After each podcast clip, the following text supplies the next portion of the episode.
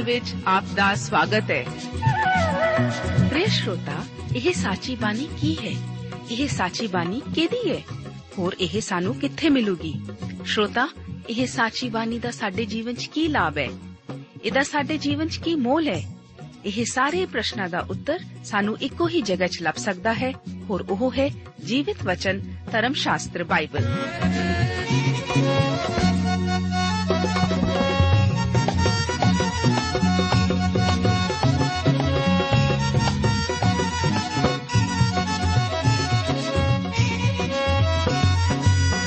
ਧਰਮ ਸ਼ਾਸਤਰ ਬਾਈਬਲ। ਉਹੀ ਜੀਵਿਤ ਵਚਨ ਦਾ ਅਸੀਂ ਇਸ ਕਾਰਜਕ੍ਰਮ ਵਿੱਚ ਅਧਿਐਨ ਕਰਾਂਗੇ।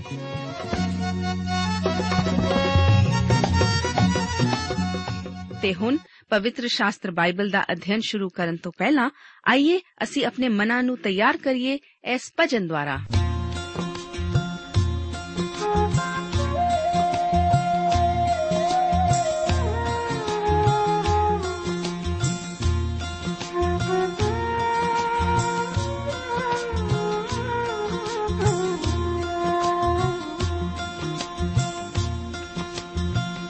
ਬਦੋ ਬਦੀ ਮੱਲੋ ਮੱਲੀ ਪਹਿਲਾ ਦੂਰ ਦੂਰੇ ਸੁਖ ਤੇ ਆਰਾਮ ਸਾਰਾ ਯਿਸੂ ਦੇ ਹਜ਼ੂਰੇ।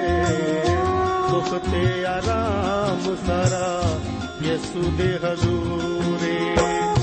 ਧਰਤੀ ਬਣਾਉਣ ਵਾਲਾ ਆਪ ਕਰਤਾ ਰੇ ਅੰਬਰ ਸਜਾਉਣ ਵਾਲਾ ਖੁਦ ਸਰਦਾਰੇ ਅੰਬਰ ਸਜਾਉਣ ਵਾਲਾ ਖੁਦ ਸਰਦਾਰੇ। ਦੁਖੀਆਂ ਤੇ ਪਾਪੀ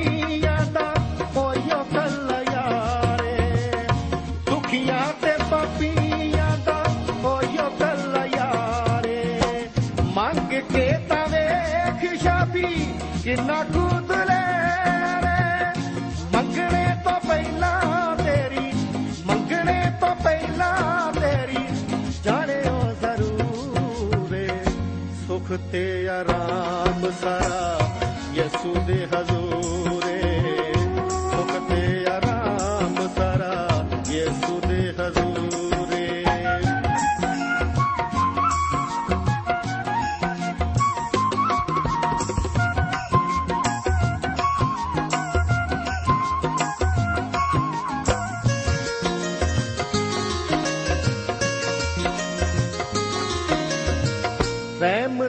ਦਾ ਬਾਨੀ ਯਸੂ, ਦਿਲ ਦਾ ਹਲੀਮ ਏ। ਹਰ ਵੇਲੇ ਨਾਲ ਰਹਿੰਦਾ, ਛੱਡੇ ਨਾ ਯਤੀਮ ਏ। ਹਰ ਵੇਲੇ ਨਾਲ ਰਹਿੰਦਾ, ਛੱਡੇ ਨਾ ਯਤੀਮ ਏ। ਜੱਗ ਤੋਂ ਨਿਆਰੀ ਉਹਦੀ ਸੱਚੀ ਹੈ ਤਲੀਮ ਏ। ਜੱਗ ਤੋਂ ਨਿਆਰੀ ਉਹਦੀ ਸੱਚੀ ਹੈ ਤਲੀਮ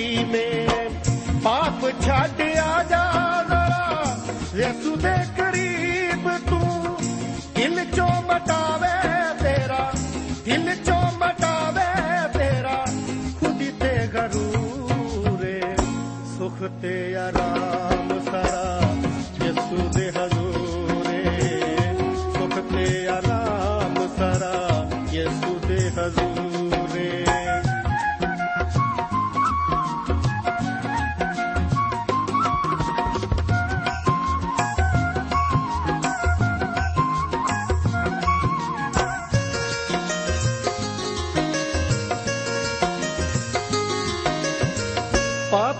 ਦੇ ਬਦਲਿਓ, ਚੜਿਆ ਪਹਾੜ ਨੂੰ। ਤਨ ਤੇ ਸਹਾਰੀ ਜਾਵੇ ਘੋੜਿਆਂ ਦੀ ਮਾਰ ਨੂੰ। ਤਨ ਤੇ ਸਹਾਰੀ ਜਾਵੇ ਘੋੜਿਆਂ ਦੀ ਮਾਰ ਨੂੰ। ਫੂਲ ਜਹ ਮੱਥੇ ਉੱਤੇ ਕੰਡਿਆਂ ਦੀ ਵਾੜ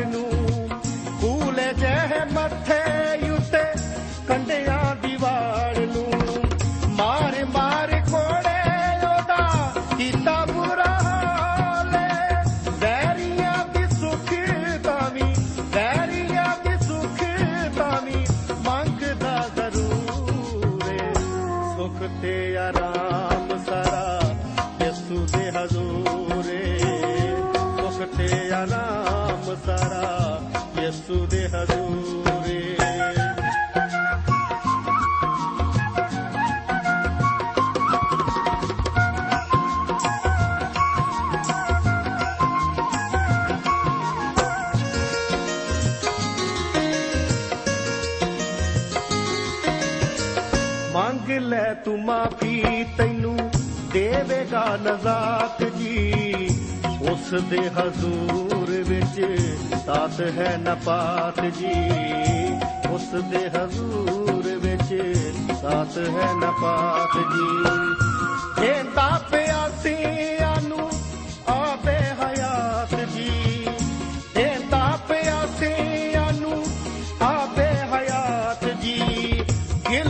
ਗਿਲ ਖੁਸ਼ੀ ਪੂਰੀ ਵਾਲੇ ਕਰੀ ਕਿਰਾਰ ਨਾਮਾ, ਗਾਉ ਪਰਿਕਾਰ ਪਿਆਰੇ ਅਜ਼ੀਜ਼ੋ, ਇਸ ਪ੍ਰੋਗਰਾਮ ਵਿੱਚ ਰਸੂਲਾਂ ਦੇ ਕਰਤੱਵ ਦੀ ਪੋਥੀ ਦੇ 25 ਅਧਿਆਏ ਦਾ ਅਧਿਐਨ ਕਰਨ ਲਈ ਮੈਂ ਆਪ ਦਾ ਸਵਾਗਤ ਕਰਦਾ ਹਾਂ। ਇਸ ਅਧਿਆਏ ਦਾ ਮੁੱਖ ਵਿਸ਼ਾ ਪੌਲਸ ਦੀ ਫਿਸਤੁਸ ਅੱਗੇ ਪੇਸ਼ੀ ਹੈ। ਪੌਲਸ ਹੁਣ 2 ਸਾਲਾਂ ਤੋਂ ਬਿਨਾਂ ਕਿਸੇ ਕਸੂਰ ਤੋਂ ਜੇਲ੍ਹ ਵਿੱਚ ਰੱਖਿਆ ਗਿਆ ਸੀ। ਫੀਲਿਕਸ ਤੋਂ ਬਾਅਦ ਆਉਣ ਵਾਲਾ ਫਿਸਤੁਸ ਦੂਸਰਾ ਨਵਾਂ ਰਾਜਪਾਲ ਸੀ। ਇਸ ਦੇ ਅੱਗੇ ਹੁਣ ਪੌਲਸ ਨੂੰ ਪੇਸ਼ ਕੀਤਾ ਜਾਣਾ ਹੈ। ਇਸ ਤੋਂ ਪਹਿਲਾਂ ਅਸੀਂ ਪੌਲਸ ਨੂੰ ਯਰੂਸ਼ਲਮ ਵਿਖੇ ਭੀੜ ਦੇ ਅੱਗੇ, ਬਜ਼ੁਰਗਾਂ ਦੀ ਸਭਾ ਦੇ ਅੱਗੇ, ਫੀਲਿਕਸ ਅੱਗੇ ਅਤੇ ਫੀਲਿਕਸ ਅਤੇ ਉਸ ਦੀ ਪਤਨੀ ਦਰੁਸਲਾ ਸਾਹਮਣੇ ਨਿੱਜੀ ਤੌਰ ਤੇ ਗਵਾਹੀ ਦਿੰਦਿਆਂ ਵੇਖਿਆ ਸੀ।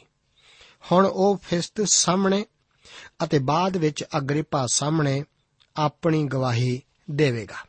ਯਾਦ ਰੱਖਣਾ ਕਿ ਪ੍ਰਭੂ ਯੀਸੂ ਜੀ ਨੇ ਸ਼ੁਰੂ ਸ਼ੁਰੂ ਵਿੱਚ ਪੌਲਸ ਨੂੰ ਦਮਿਸਕ ਦੇ ਰਾਹੇ ਦਰਸ਼ਨ ਦਿੱਤੇ ਸਨ। ਤਦ ਉਹ ਉਸ ਨੂੰ ਆਖਦੇ ਸਨ ਕਿ ਉਹ ਮੇਰੇ ਲਈ ਇੱਕ ਚੁਣਿਆ ਹੋਇਆ ਵਸੀਲਾ ਹੈ ਭਈ ਪਰਾਈਆਂ ਕੌਮਾਂ ਅਤੇ ਰਾਜਿਆਂ ਅਤੇ ਇਸਰਾਇਲ ਦੀ ਅੰਸ਼ ਅੱਗੇ ਮੇਰਾ ਨਾਮ ਪੁਚਾਵੇ।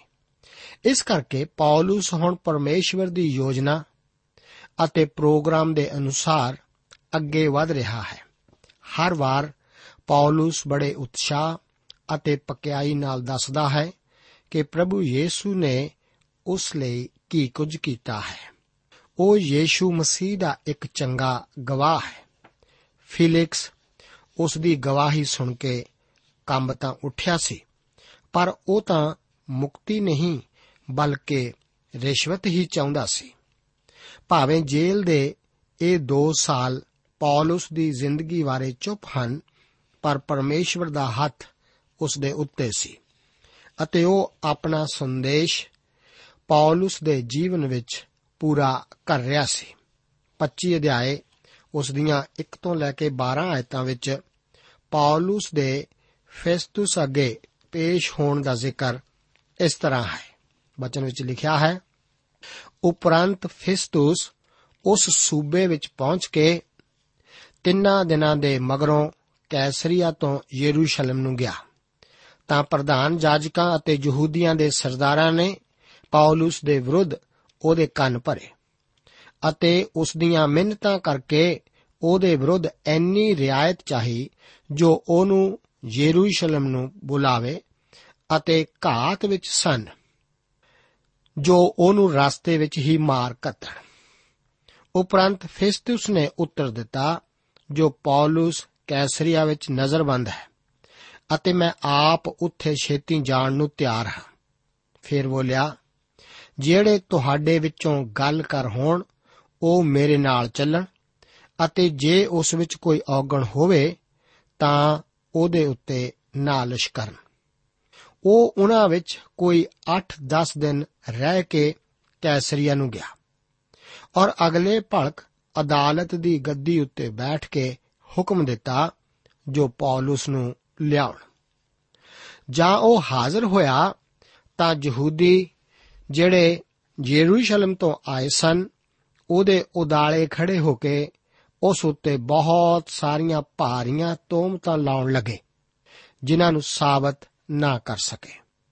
ਪਰ ਪੌਲਸ ਨੇ ਆਪਣੇ ਉਜ਼ਰ ਵਿੱਚ ਕਿਹਾ, ਭਈ ਨਾ ਤਾਂ ਮੈਂ ਯਹੂਦੀਆਂ ਦੀ ਸ਼ਰਾ ਦਾ, ਨਾ ਹੈਕਲ ਦਾ, ਨਾ ਕੈਸਰ ਦਾ ਕੁਝ ਵਿਗਾੜਿਆ ਹੈ। ਪਰ ਫੈਸਟਸ ਨੇ ਜੋ ਚਾਹੁੰਦਾ ਸੀ ਭਈ ਯਹੂਦੀਆਂ ਨੂੰ ਪ੍ਰਸੰਨ ਕਰੇ। ਅੱਗੋਂ ਪੌਲਸ ਨੂੰ ਆਖਿਆ, ਕੀ ਤੂੰ ਯਰੂਸ਼ਲਮ ਨੂੰ ਜਾਣਾ ਚਾਹੁੰਦਾ ਹੈ? ਭਈ ਉੱਥੇ ਮੇਰੇ ਅੱਗੇ ਇਹਨਾਂ ਗੱਲਾਂ ਵਿਖੇ ਤੇਰਾ ਨਿਆਂ ਕੀਤਾ ਜਾਵੇ। ਪੌਲਸ ਨੇ ਆਖਿਆ, ਮੈਂ ਕੈਸਰੀ ਅਦਾਲਤ ਦੀ ਗੱਦੀ ਦੇ ਅੱਗੇ ਖੜਾ ਹਾਂ। ਚਾਹੀਦਾ ਹੈ ਕਿ ਮੇਰਾ ਨਿਆਂ ਇੱਥੇ ਹੀ ਹੋਵੇ। ਯਹੂਦੀਆਂ ਦੇ ਉੱਤੇ ਮੈਂ ਕੋਈ ਵਾਅਦਾ ਨਹੀਂ ਕੀਤਾ। ਜਿਵੇਂ ਤੁਸੀਂ ਵੀ ਅੱਛੀ ਤਰ੍ਹਾਂ ਜਾਣਦੇ ਹੋ। ਸੋ ਜੇ ਮੈਂ ਕੋਈ ਵਾਅਦਾ ਕੀਤਾ ਅਤੇ ਕਤਲ ਦੇ ਲਾਇਕ ਕੋਈ ਕੰਮ ਕੀਤਾ ਹੋਵੇ, ਤਾਂ ਮੈਂ ਕਤਲ ਹੋਣ ਵਿੱਚ ਉਜ਼ਰ ਨਹੀਂ ਕਰਦਾ। ਪਰ ਜੇ ਉਹਨਾਂ ਗੱਲਾਂ ਦਾ ਕੁਝ ਅਸਲ ਨਾ ਹੋਵੇ, ਜਿਨ੍ਹਾਂ ਦਾ ਇਹ ਮੇਰੇ ਉੱਤੇ ਦੋਸ਼ ਲਾਉਂਦੇ ਹਨ, ਤਾਂ ਕਿਸੇ ਦੀ ਮਜਾਲ ਨਹੀਂ ਜੋ ਮੈਨੂੰ ਉਹਨਾਂ ਦੇ ਹਵਾਲੇ ਕਰੇ। ਮੈਂ ਕੈਸਰ ਦੀ ਦੁਹਾਈ ਦਿੰਦਾ ਹਾਂ। ਤਦ ਫਿਸਤੁਸ ਨੇ ਸਲਾਹਕਾਰਾਂ ਨਾਲ ਗੱਲ ਗਿਣ ਕੇ ਉੱਤਰ ਦਿੱਤਾ ਕਈ ਤੈਂ ਕੈਸਰ ਦੀ ਦੁਹਾਈ ਦਿੱਤੀ ਹੈ। ਤੂੰ ਕੈਸਰ ਹੀ ਦੇ ਕੋਲ ਜਾਏਗਾ। ਇਸ ਤਰ੍ਹਾਂ ਜਾਪਦਾ ਹੈ ਕਿ ਫੈਸਟਸ ਸਥਿਤੀ ਤੋਂ ਜਾਣੂ ਸੀ। ਸ਼ਾਇਦ ਫੀਲਿਕਸ ਨੇ ਉਸ ਨੂੰ ਇਸ ਸਭ ਬਾਰੇ ਦੱਸਿਆ ਸੀ। ਸ਼ਾਇਦ ਉਸ ਨੇ ਇਹ ਵੀ ਦੱਸਿਆ ਸੀ ਕਿ ਉਹ ਪੌਲਸ ਨੂੰ ਕੈਸਰੀਆ ਨੂੰ ਯਹੂਦੀਆਂ ਦੇ ਹੱਥੋਂ ਮਾਰੇ ਜਾਣ ਤੋਂ ਬਚਾਉਣ ਲਈ ਹੀ ਲਿਆਇਆ ਸੀ। ਇਸ ਕਰਕੇ ਫੈਸਟਸ ਨੂੰ, ਪੌਲਸ ਨੂੰ ਯਰੂਸ਼ਲਮ ਵਿਖੇ ਲਿਆਉਣ ਲਈ ਯਹੂਦੀ ਬੇਨਤੀ ਕਰਦੇ ਸਨ। ਤਦ ਫੈਸਟਸ ਆਖਦਾ ਹੈ ਕਿ ਉਹ ਯਰੂਸ਼ਲਮ ਵਿਖੇ ਨਹੀਂ ਠਹਿਰੇਗਾ। ਉਹ ਤਾਂ ਖੁਦ ਵੀ ਜਲਦੀ ਹੀ ਕੈਸਰੀਆ ਨੂੰ ਜਾਣ ਵਾਲਾ ਹੈ। ਇਹ ਵੀ ਬਾਕੀ ਰੋਮੀਆਂ ਦੀ ਤਰ੍ਹਾਂ ਯਰੂਸ਼ਲਮ ਦੀ ਬਜਾਏ ਕੈਸਰੀਆ ਵਿਖੇ ਰਹਿਣਾ ਹੀ ਪਸੰਦ ਕਰਦਾ ਸੀ। ਪੌਲਸ ਦੇ ਵੈਰੀ ਸੱਚਮੁੱਚ ਉਸ ਨੂੰ ਇਸ ਨਵੇਂ ਰਾਜਪਾਲ ਤੋਂ ਸਜ਼ਾ ਦਿਲਾਉਣ ਲਈ ਬਹੁਤ ਕਾਲੇ ਸਨ। ਮੈਂ ਨਹੀਂ ਜਾਣਦਾ ਕਿ ਫੈਸਟਸ ਨੂੰ ਪੌਲਸ ਦੇ ਛੁਪਾ ਕੇ ਯਹੂਦੀਆਂ ਦੁਆਰਾ ਮਾਰੇ ਜਾਣ ਦੀ ਗੁਪਤ ਯੋਜਨਾ ਦਾ ਪਤਾ ਵੀ ਸੀ ਕਿ ਨਹੀਂ। ਮੇਰਾ ਵਿਚਾਰ ਸੀ ਕਿ ਉਹ ਜਾਣਦਾ ਤਾਂ ਸੀ, ਪਰ ਉਹ ਇਸ ਬਾਰੇ ਕੁਝ ਵੀ ਨਹੀਂ ਸੀ ਆਖ ਰਿਹਾ।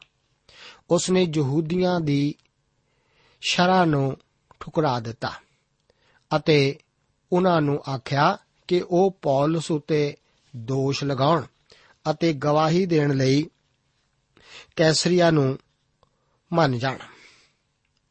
ਹੁਣ ਪੌਲਸ ਨੂੰ ਦੁਬਾਰਾ ਫਿਰ ਯਹੂਦੀਆਂ ਦੇ ਦੁਆਰਾ ਲਗਾਏ ਜਾਣ ਵਾਲੇ ਦੋਸ਼ਾਂ ਦੇ ਬਾਰੇ ਆਪਣਾ ਪੱਖ ਪੇਸ਼ ਕਰਨ ਲਈ ਆਖਿਆ ਜਾਂਦਾ ਹੈ।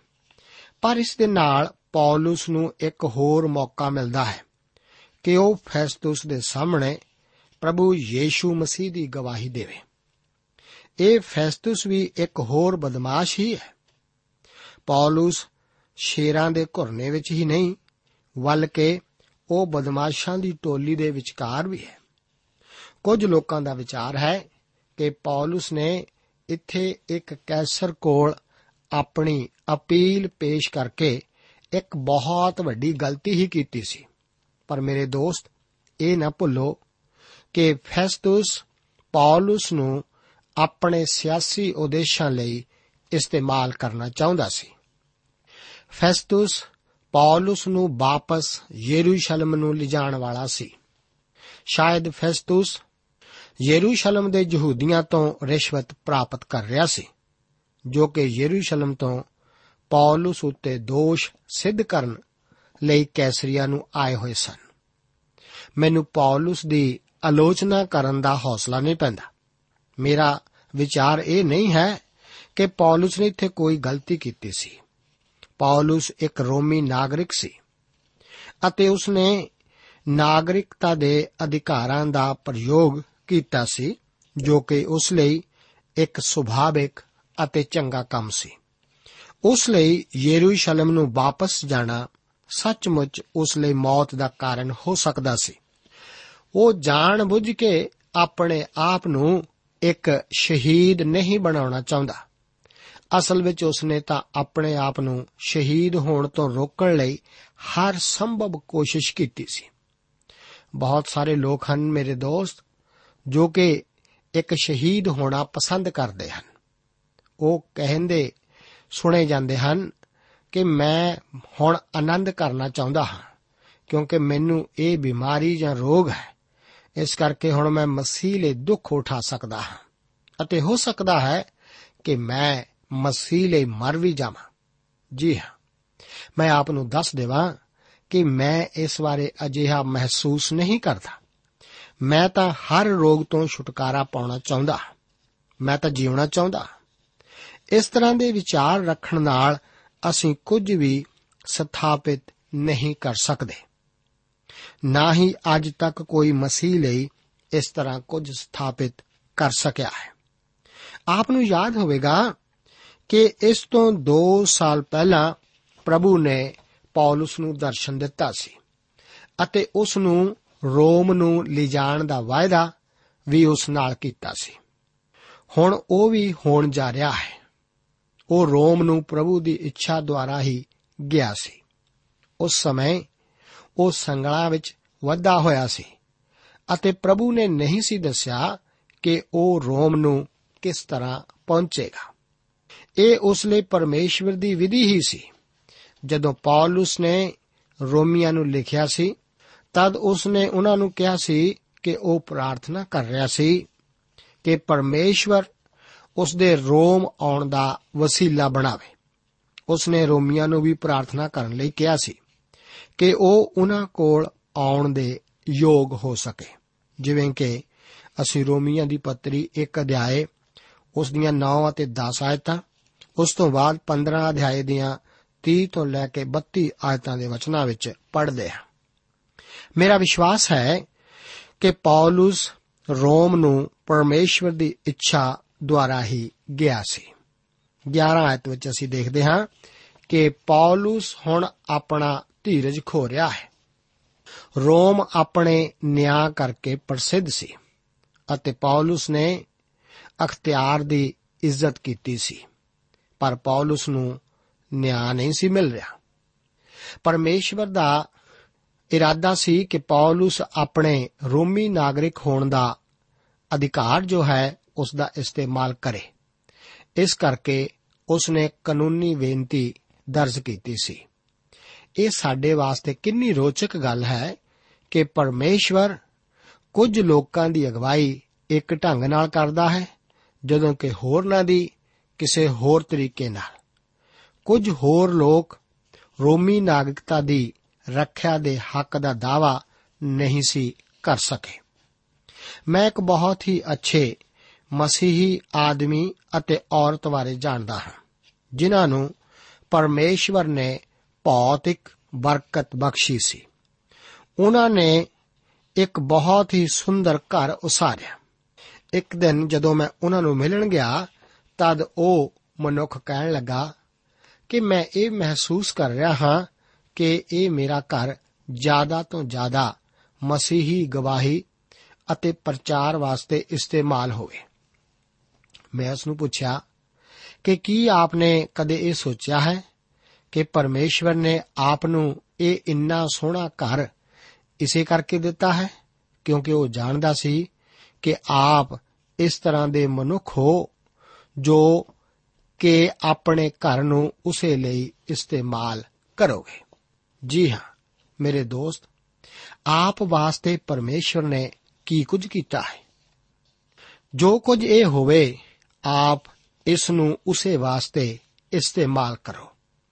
ਜੇਕਰ ਆਪ ਕਿਸੇ ਸਿਆਸੀ ਅਹੁਦੇ ਉੱਤੇ ਠਹਿਰਾਏ ਗਏ ਹੋ, ਤਦ ਆਪ ਨੂੰ ਇਸ ਅਹੁਦੇ ਦਾ ਇਸਤੇਮਾਲ ਉਸੇ ਦੀ ਮਹਿਮਾ ਲਈ ਕਰਨਾ ਚਾਹੀਦਾ ਹੈ। ਜੋ ਕੁਝ ਵੀ ਪਰਮੇਸ਼ਵਰ ਆਪ ਦੇ ਹੱਥ ਦਿੰਦਾ ਹੈ ਉਸ ਨੂੰ ਉਸੇ ਲਈ ਇਸਤੇਮਾਲ ਕਰੋ। ਯਾਦ ਕਰੋ ਕਿ ਮੂਸਾ ਦੇ ਹੱਥ ਵਿੱਚ ਇੱਕ ਢਾਂਗਾ ਸੀ, ਸਿਰਫ ਇੱਕ ਢਾਂਗਾ। ਅਤੇ ਉਸ ਨੇ ਇਸੇ ਨੂੰ ਪਰਮੇਸ਼ਵਰ ਦੀ ਮਹਿਮਾ ਵਾਸਤੇ ਇਸਤੇਮਾਲ ਕਰਨਾ ਸੀ। ਜੀ ਹਾਂ, ਪਰਮੇਸ਼ਵਰ ਸਾਨੂੰ ਇੱਥੇ ਇਹੋ ਹੀ ਸਿਖਾ ਰਿਹਾ ਹੈ। ਪੌਲਸ ਕੋਲ ਉਸ ਦੀ ਰੋਮੀ ਨਾਗਰਿਕਤਾ ਸੀ। ਇਹੀ ਉਸ ਦੇ ਹੱਥ ਵਿੱਚ ਇੱਕ ਮੂਸਾ ਦੇ ਢਾਂਗੇ ਦੀ ਤਰ੍ਹਾਂ ਸੀ। ਉਹ ਇਸ ਦਾ ਇਸਤੇਮਾਲ ਕਰਨ ਜਾ ਰਿਹਾ ਸੀ। ਪਰਮੇਸ਼ਵਰ ਵਾਸਤੇ ਇਸਤੇਮਾਲ ਕਰਨ ਜਾ ਰਿਹਾ ਸੀ ਉਸ ਨੂੰ ਇਸੇ ਵਾਸਤੇ।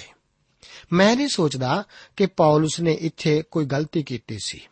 ਹੁਣ ਫੈਸਟਸ ਨੂੰ ਪੌਲਸ ਦੀ ਮੰਨਣੀ ਹੀ ਪੈਂਦੀ ਹੈ। ਉਹ ਪੌਲਸ ਨੂੰ ਰੋਮ ਵਿਖੇ ਕੈਸਰ ਦੀ ਅਦਾਲਤ ਵਿੱਚ ਜਾਣ ਤੋਂ ਨਹੀਂ ਰੋਕ ਸਕਦਾ। ਅੱਗੇ 25 ਅਧਿਆਏ ਉਸ ਦੀਆਂ 13 ਤੋਂ ਲੈ ਕੇ 22 ਆਇਤਾਂ ਦੇ ਵਚਨਾਂ ਵਿੱਚ ਰਾਜਾ ਅਗਰੀਪਾ ਅਤੇ ਬਰਨੀਕੇ ਦੇ ਫੈਸਟਸ ਕੋਲ ਆਉਣ ਦਾ ਜ਼ਿਕਰ ਇਸ ਤਰ੍ਹਾਂ ਹੈ। ਵਚਨ ਵਿੱਚ ਲਿਖਿਆ, ਕੁਝ ਦਿਨ ਬੀਤੇ ਰਾਜਾ ਅਗਰੀਪਾ ਅਤੇ ਬਰਨੀਕੇ ਕੈਸਰੀਆ ਵਿੱਚ ਫੈਸਟਸ ਦੀ ਆਓ ਭਗਤ ਨੂੰ ਆਏ ਔਰ ਜਾਂ ਉਹ ਉੱਥੇ ਕਈ ਦਿਨ ਰਹੇ ਤਾਂ ਫੈਸਟਸ ਨੇ ਪੌਲਸ ਦੀ ਵਿਥਿਆ ਰਾਜੇ ਨੂੰ ਸੁਣਾ ਕੇ ਕਿਹਾ, ਜੋ ਇੱਕ ਮਨੁੱਖ ਹੈ, ਜਿਹਨੂੰ ਫੇਲਿਕਸ ਕੈਦ ਵਿੱਚ ਛੱਡ ਗਿਆ। ਅਤੇ ਜਾਂ ਮੈਂ ਯਰੂਸ਼ਲਮ ਵਿੱਚ ਸਾਂ, ਤਾਂ ਪ੍ਰਧਾਨ ਜਾਜਕਾਂ ਅਤੇ ਯਹੂਦੀਆਂ ਦੇ ਬਜ਼ੁਰਗਾਂ ਨੇ ਉਹਦੇ ਵਿਖੇ ਮੇਰੇ ਕੰਨੀ ਗੱਲਾਂ ਪਾਈਆਂ ਅਤੇ ਅਰਜ਼ ਕੀਤੀ ਜੋ ਉਸ ਤੇ ਸਜ਼ਾ ਦਾ ਹੁਕਮ ਹੋਵੇ। ਉਹਨਾਂ ਨੂੰ ਮੈਂ ਇਹ ਉੱਤਰ ਦਿੱਤਾ ਕਿ ਰੋਮੀਆਂ ਦਾ ਕਾਨੂੰਨ ਨਹੀਂ ਹੈ ਜੋ ਕਿਸੇ ਮਨੁੱਖ ਨੂੰ ਹਵਾਲੇ ਕਰਨ ਜਿੰਨਾ ਚਿਰ ਮੁਦਾਲ ਹੈ ਆਪਣੇ ਮੁਦਈਆਂ ਦੇ ਰੋਬਰੂ ਹੋ ਕੇ ਦਾਅਵੇ ਦਾ ਜਵਾਬ ਨਾ ਦੇਣ ਦਾ ਮੌਕਾ ਪਾਵੇ। ਸੋ ਜਾਂ ਉਹ ਇੱਥੇ ਆਣ ਇਕੱਠੇ ਹੋਏ, ਤਾਂ ਮੈਂ ਕੁਝ ਢਿੱਲ ਨਾ ਕੀਤੀ। ਸਗੋਂ ਅਗਲੇ ਭਲਕ ਅਦਾਲਤ ਦੀ ਗੱਦੀ ਤੇ ਬੈਠ ਕੇ ਹੁਕਮ ਦਿੱਤਾ, ਜੋ ਉਸ ਮਨੁੱਖ ਨੂੰ ਹਾਜ਼ਰ ਕਰਨ। ਪਰ ਜਾਂ ਉਹਦੇ ਮੁਦਈ ਖੜੇ ਹੋਏ, ਤਾਂ ਉਹਨਾਂ ਨੇ ਇਹੋ ਜਿਹੀ ਕੋਈ ਬੁਰੀ ਗੱਲ ਉਹਦੇ ਜ਼ਿੰਮੇ ਨਾ ਲਾਈ, ਜਿਹੀ ਮੈਂ ਸਮਝਦਾ ਸਾਂ। ਪਰ ਉਹ ਆਪਣੀ ਦੇਵ ਪੂਜਾ ਵਿਖੇ ਅਤੇ ਕਿਸੇ ਯੀਸੂ ਦੇ ਵਿਖੇ ਜੋ ਮਰ ਚੁੱਕਿਆ, ਪਰ ਪੌਲਸ ਆਖਦਾ ਸੀ, ਭਈ ਉਹ ਤਾਂ ਜਿਉਂਦਾ ਹੈ, ਉਸ ਨਾਲ ਝਗੜਾ ਕਰਦੇ ਸਨ। ਜਾਂ ਮੈਂ ਦੁੱਧਾ ਵਿੱਚ ਪਿਆ, ਤਾਂ ਇਹਨਾਂ ਗੱਲਾਂ ਦਾ ਕਿੱਕਰ ਨਵੇੜਾ ਕਰਾਂ। ਤਾਂ ਮੈਂ ਪੁੱਛਿਆ, ਤੂੰ ਯਰੂਸ਼ਲਮ ਨੂੰ ਜਾਣ ਨੂੰ ਰਾਜੀ ਹੈ, ਜੋ ਉੱਥੇ ਇਹਨਾਂ ਗੱਲਾਂ ਦੇ ਵਿਖੇ ਤੇਰਾ ਨਿਆਂ ਹੋਵੇ? ਪਰ ਜਾਂ ਪੌਲਸ ਨੇ ਦੁਹਾਈ ਦਿੱਤੀ, ਜੋ ਮੇਰਾ ਨਿਆਂ ਪਾਤਸ਼ਾਹ ਦੀ ਅਦਾਲਤ ਉੱਤੇ ਰਹਿਣ ਦਿਓ ਤਾਂ ਮੈਂ ਹੁਕਮ ਦਿੱਤਾ, ਜੋ ਉਹ ਨਜ਼ਰਬੰਦ ਰਹੇ, ਜਦ ਤਾਈਂ ਮੈਂ ਉਹਨੂੰ ਕੈਸਰ ਕੋਲ ਨਾ ਭੇਜਾਂ। ਉਪਰੰਤ ਅਗਰੀਪਾ ਨੇ ਫੈਸਟਸ ਨੂੰ ਕਿਹਾ ਕਿ ਮੈਂ ਆਪ ਵੀ ਉਸ ਮਨੁੱਖ ਦੀ ਸੁਣਿਆ ਚਾਹੁੰਦਾ ਉਹ ਬੋਲਿਆ, ਤੂੰ ਭੜ ਕੇ ਉਹਦੀ ਸੁਣ ਲਵੇਂ। ਫੈਸਟਸ ਹੁਣ ਇੱਕ ਨਵਾਂ ਰਾਜਪਾਲ ਬਣ ਕੇ ਆਇਆ ਸੀ। ਇਸ ਕਰਕੇ ਰਾਜਾ ਉੱਥੋਂ ਦਾ ਦੌਰਾ ਕਰਨ ਲਈ ਉੱਥੇ ਉਹਨਾਂ ਕੋਲ ਆਉਂਦਾ ਹੈ। ਮੇਰਾ ਵਿਚਾਰ ਹੈ ਕਿ ਇਹ ਸਾਰੇ ਸਿਆਸਤਦਾਨ ਮਿਲ ਕੇ ਹੀ ਕੰਮ ਕਰਦੇ ਹਨ। ਉਹ ਸਾਰੇ ਇੱਕੋ ਜਿਹੇ ਹੀ ਹਨ। ਰਾਜਾ ਅਗਰੀਪਾ ਅਤੇ ਬਰਨੀਕੇ ਉੱਥੇ ਕਾਫੀ ਚਿਰ ਠਹਿਰੇ ਸਨ। ਆਖਰ ਨੂੰ ਉਹਨਾਂ ਦੀਆਂ ਗੱਲਾਂ ਖਤਮ ਹੋ ਗਈਆਂ। ਦੇਖੋ ਕਿ ਹੁਣ ਇਸ ਰਾਜੇ ਅਤੇ ਉਸ ਦੇ ਰਾਜਪਾਲ ਕੋਲ ਆਪਸ ਵਿੱਚ ਹੀ ਵਿਚਾਰ ਕਰਨ ਨੂੰ ਕੁਝ ਵੀ ਨਹੀਂ ਸੀ ਬਚਿਆ। ਸੋ ਆਖਰ ਵਿੱਚ ਜਦੋਂ ਉਹ ਚੁੱਪ ਹੋ ਗਏ ਸਨ, ਤਦ ਫੈਸਟਸ ਕਹਿਣ ਲੱਗਾ ਕਿ ਮੇਰੇ ਕੋਲ ਇੱਥੇ ਕੈਦੀ ਹੈ, ਜਿਸ ਬਾਰੇ ਮੈਂ ਆਪ ਨੂੰ ਦੱਸਣਾ ਚਾਹੁੰਦਾ ਇਹ ਇੱਕ ਨਵਾਂ ਅਤੇ ਅਸੁਭਾਵਿਕ ਮਾਮਲਾ ਹੀ ਹੈ। ਇਸ ਮਨੁੱਖ ਦਾ ਨਾਮ ਪੌਲਸ ਹੈ ਅਤੇ ਇਸ ਨੂੰ ਇੱਥੇ ਫੀਲਿਕਸ ਨੇ ਲਿਆਂਦਾ ਸੀ।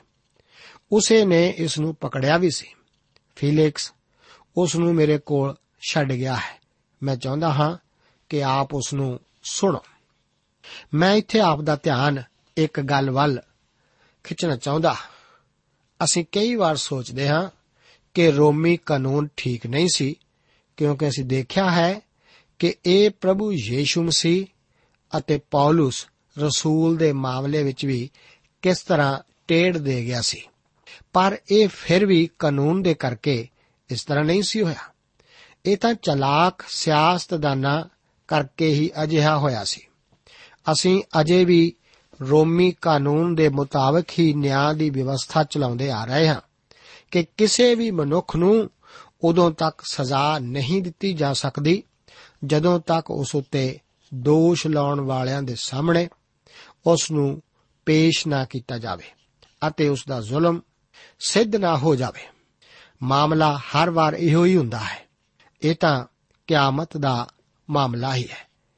ਅਸੀਂ ਇੱਥੇ ਜਾਣ ਜਾਂਦੇ ਹਾਂ ਕਿ ਪੌਲਸ ਨੇ ਫੈਸਟਸ ਦੇ ਸਾਹਮਣੇ ਪ੍ਰਭੂ ਯੀਸ਼ੂ ਮਸੀਹ ਦੇ ਮੁਰਦਿਆਂ ਵਿੱਚੋਂ ਜੀ ਉੱਠਣ ਦੀ ਗਵਾਹੀ ਦਿੱਤੀ ਸੀ। ਇਸ ਕਰਕੇ ਉਸ ਨੂੰ ਇਸ ਬਾਰੇ ਪਤਾ ਸੀ। ਪੌਲਸ ਉੱਤੇ ਜੋ ਦੋਸ਼ ਲਗਾਇਆ ਗਿਆ ਸੀ, ਉਹ ਤਾਂ ਸਿਰਫ ਗੁੰਮਰਾਹ ਕਰਨ ਦਾ ਸੀ, ਜਿਸ ਕਰਕੇ ਉਸ ਨੂੰ ਮਾਰਨ ਦੀ ਕੋਸ਼ਿਸ਼ ਕੀਤੀ ਜਾਣੀ ਚਾਹੀਦੀ ਸੀ। ਪਰ ਅਸਲ ਵਿੱਚ ਪੌਲਸ ਨੇ ਅਜਿਹਾ ਕੋਈ ਵੀ ਜ਼ੁਲਮ ਨਹੀਂ ਸੀ ਕੀਤਾ। ਹੁਣ ਪੌਲਸ ਕੈਸਰ ਕੋਲ ਆਪਣੀ ਅਪੀਲ ਕਰ ਚੁੱਕਾ ਹੈ। ਇਸ ਤਰ੍ਹਾਂ ਦੇ ਕੈਦੀ ਨੂੰ ਆਪ ਕੀ ਕਰੋਗੇ? ਇਸ ਮਾਮਲੇ ਵਿੱਚ ਫੈਸਟਸ ਨੇ ਅਗਰੀਪਾ ਨੂੰ ਉਸ ਦੀ ਮਦਦ ਕਰਨ ਲਈ ਕਿਹਾ। ਮੇਰਾ ਵਿਚਾਰ ਹੈ ਕਿ ਅਗਰੀਪਾ ਪਹਿਲਾਂ ਹੀ ਪੌਲਸ ਬਾਰੇ ਹੋਰਨਾਂ ਤੋਂ ਸੁਣ ਚੁੱਕਿਆ ਸੀ ਅਤੇ ਹੁਣ ਖੁਦ ਉਸ ਨੂੰ ਸੁਣਨ ਦੀ ਚਾਹ ਰੱਖਦਾ ਸੀ। ਉਹ ਉਸ ਉੱਤੇ ਲਗਾਏ ਇਲਜ਼ਾਮਾਂ ਬਾਰੇ ਸੁਣਨਾ ਚਾਹੁੰਦਾ ਸੀ। ਅਤੇ ਉਹ ਪੌਲਸ ਤੋਂ ਵੀ ਸੁਣਨਾ ਚਾਹੁੰਦਾ ਸੀ ਕਿ ਉਹ ਖੁਦ ਉਸ ਉੱਤੇ ਲਗਾਏ ਜਾਣ ਵਾਲੇ ਦੋਸ਼ਾਂ ਬਾਰੇ ਕੀ ਆਖਦਾ ਹੈ। ਇਸ ਕਰਕੇ ਉਹਨਾਂ ਨੇ ਰਾਜਾ ਗ੍ਰਿਪਾ ਨਾਲ ਪੌਲਸ ਦੀ ਇੱਕ ਭੇਂਟ ਕਰਵਾਉਣ ਦਾ ਇੰਤਜ਼ਾਰ ਕੀਤਾ ਸੀ। ਇਹ ਬਹੁਤ ਰੋਚਕ ਹੈ ਕਿ ਰਾਜਾ ਗ੍ਰਿਪਾ ਅਤੇ ਰਾਜਪਾਲ ਫੈਸਟਸ ਦੁਆਰਾ ਇਸ ਮੀਟਿੰਗ ਦਾ ਪ੍ਰਬੰਧ ਕਿਵੇਂ ਕੀਤਾ ਗਿਆ ਸੀ। ਪਰ ਇਸ ਸਭ ਦੇ ਕਾਰਨ ਦੁਆਰਾ ਉਹ ਅਣਜਾਣ ਹੁੰਦੇ ਹੋਏ ਵੀ ਇੱਕ ਭਵਿੱਖਬਾਣੀ ਨੂੰ ਹੀ ਪੂਰਾ ਕਰ ਰਹੇ ਸਨ। ਪੌਲਸ ਨੂੰ ਰਾਜਿਆਂ ਸਾਹਮਣੇ ਗਵਾਹੀ ਦੇਣੀ ਪੈਣੀ ਸੀ ਜਿਵੇਂ ਕਿ ਪ੍ਰਭੂ ਨੇ ਪੌਲਸ ਨੂੰ ਕਿਹਾ ਸੀ ਇਸੇ ਬਾਰੇ 25 ਅਧਿਆਏ ਉਸ ਦੀਆਂ 23 ਤੋਂ 27 ਆਇਤਾਂ ਵਿੱਚ ਪੌਲਸ ਦੀ ਪੇਸ਼ੀ ਦਾ ਜ਼ਿਕਰ ਹੈ ਇਹ ਇੱਕ ਇਹੋ ਜਿਹਾ ਦ੍ਰਿਸ਼ ਸੀ ਕਿ ਕੋਈ ਪ੍ਰਚਾਰਕ ਕਿਧਰੇ ਇਸ ਨਾਲੋਂ ਵਡੇਰੇ ਸਰੋਤਿਆਂ ਦੇ ਇਕੱਠ ਨੂੰ ਪ੍ਰਾਪਤ ਕਰ ਸਕਦਾ ਫੈਸਟਸ ਰਾਜਾ ਅਗਰੀਪਾ ਨੂੰ ਕਹਿ ਰਿਹਾ ਹੈ ਕਿ ਉਹ ਪੌਲਸ ਨੂੰ ਕੈਸਰ ਕੋਲ ਭੇਜਣ ਲਈ ਉਸ ਉੱਤੇ ਕੋਈ ਇਲਜ਼ਾਮ ਲਾਉਣ ਬਾਰੇ ਮਦਦ ਕਰੇ। ਪਰ ਪੌਲਸ ਇਸ ਮੌਕੇ ਨੂੰ ਇੱਕ ਮਹਾਨ ਸੰਦੇਸ਼ ਦਾ ਪ੍ਰਚਾਰ ਕਰਨ ਲਈ ਇਸਤੇਮਾਲ ਕਰਦਾ ਹੈ। ਪਿਆਰੇ ਦੋਸਤੋ, ਆਪਨੇ ਪਿਛਲੀ ਵਾਰ ਸਾਡੇ ਇਸ ਪ੍ਰੋਗਰਾਮ ਨੂੰ ਸੁਣ ਕੇ ਇਸ ਦੁਆਰਾ ਮਿਲਣ ਵਾਲੀਆਂ ਬਰਕਤਾਂ ਨੂੰ ਕਦੋਂ ਲਿਖਿਆ ਸੀ? ਆਪ ਇਸ ਪ੍ਰੋਗਰਾਮ ਨੂੰ ਸੁਣਨ ਤੋਂ ਬਾਅਦ ਸਾਨੂੰ ਆਪਣੇ ਖਤਾਂ ਦੇ ਦੁਆਰਾ ਇਸ ਬਾਰੇ ਜਰੂਰ ਸੂਚਿਤ ਕਰੋ। ਪ੍ਰਭੂ ਆਪ ਨੂੰ ਅੱਜ ਦੇ ਇਹਨਾਂ ਵਚਨਾਂ ਨਾਲ ਅਸੀਸ ਦੇਵੇ ਅਤੇ ਅਸੀਂ ਆਪ ਨਾਲ ਵਾਅਦਾ ਕਰਦੇ ਹਾਂ ਕਿ ਅਸੀਂ ਇਸ ਪ੍ਰੋਗਰਾਮ ਨੂੰ ਆਪ ਦੀ ਸੇਵਾ ਵਿੱਚ ਲਗਾਤਾਰ ਹਾਜ਼ਰ ਕਰਦੇ ਰਹਾਂਗੇ। ਜੈ ਮਸੀਹ ਦੀ। ਦੋਸਤੋ, ਸਾਨੂੰ ਉਮੀਦ ਹੈ ਕਿ ਇਹ ਕਾਰਜਕ੍ਰਮ ਤੁਹਾਨੂੰ ਪਸੰਦ ਆਇਆ ਹੋਵੇਗਾ ਤੇ ਇਹ ਕਾਰਜਕ੍ਰਮ ਸੁਣ ਕੇ ਤੁਹਾਨੂੰ ਬਰਕਤਾਂ ਮਿਲੀਆਂ ਹੋਣਗੀਆਂ। ਜੇ ਤੁਸੀਂ ਇਹ ਕਾਰਜਕ੍ਰਮ ਦੇ ਬਾਰੇ ਕੁਝ ਪੁੱਛਣਾ ਚਾਹੁੰਦੇ ਹੋ ਤੇ ਸਾਨੂੰ ਇਸ ਪਤੇ ਤੇ ਲਿਖੋ programme Sachi Bani post box number 1715 sector 36 Chandigarh 160036 ਪਤਾ ਇੱਕ ਵਾਰ ਫੇਰ ਸੁਣ ਲਓ programme Sachi Bani post box number 1715 sector 36 Chandigarh 160036 ਸਾਡਾ ਈਮੇਲ ਪਤਾ ਹੈ punjabi.ttb@twr.in ਪਤਾ ਇੱਕ ਵਾਰ ਫੇਰ ਸੁਣ ਲਓ punjabi.ttb@twr.in ਹੁਣ ਸਾਡੇ ਪ੍ਰੋਗਰਾਮ ਦਾ ਸਮੇਂ ਸਮਾਪਤ ਹੁੰਦਾ ਹੈ ਉਮੀਦ ਹੈ ਅਗਲੇ ਪ੍ਰੋਗਰਾਮ ਵਿੱਚ ਤੁਹਾਡੇ ਨਾਲ ਫੇਰ ਪੇਂਟ ਹੋਏਗੀ ਰੱਬ ਤੁਹਾਨੂੰ ਬਰਕਤ ਦੇ